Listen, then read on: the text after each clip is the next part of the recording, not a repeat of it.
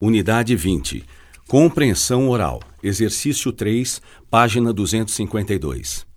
Empresários brasileiros acreditam que a burocracia dificulta a competitividade. Uma matéria publicada no site do jornal Folha de São Paulo, em 9 de setembro de 2012, relata um estudo da Confederação Nacional da Indústria. Segundo o estudo, Muitas empresas brasileiras consideram que a burocracia é parcialmente responsável pela perda de competitividade.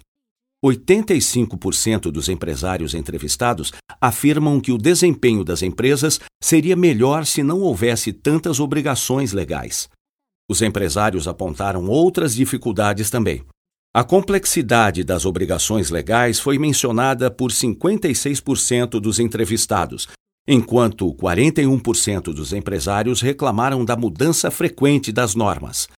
Outro problema apontado por 36% dos empresários entrevistados é a falta de recursos para cumprir com as obrigações impostas pelo governo. A introdução de sistemas informatizados não diminuiu a dificuldade e a lentidão dos processos.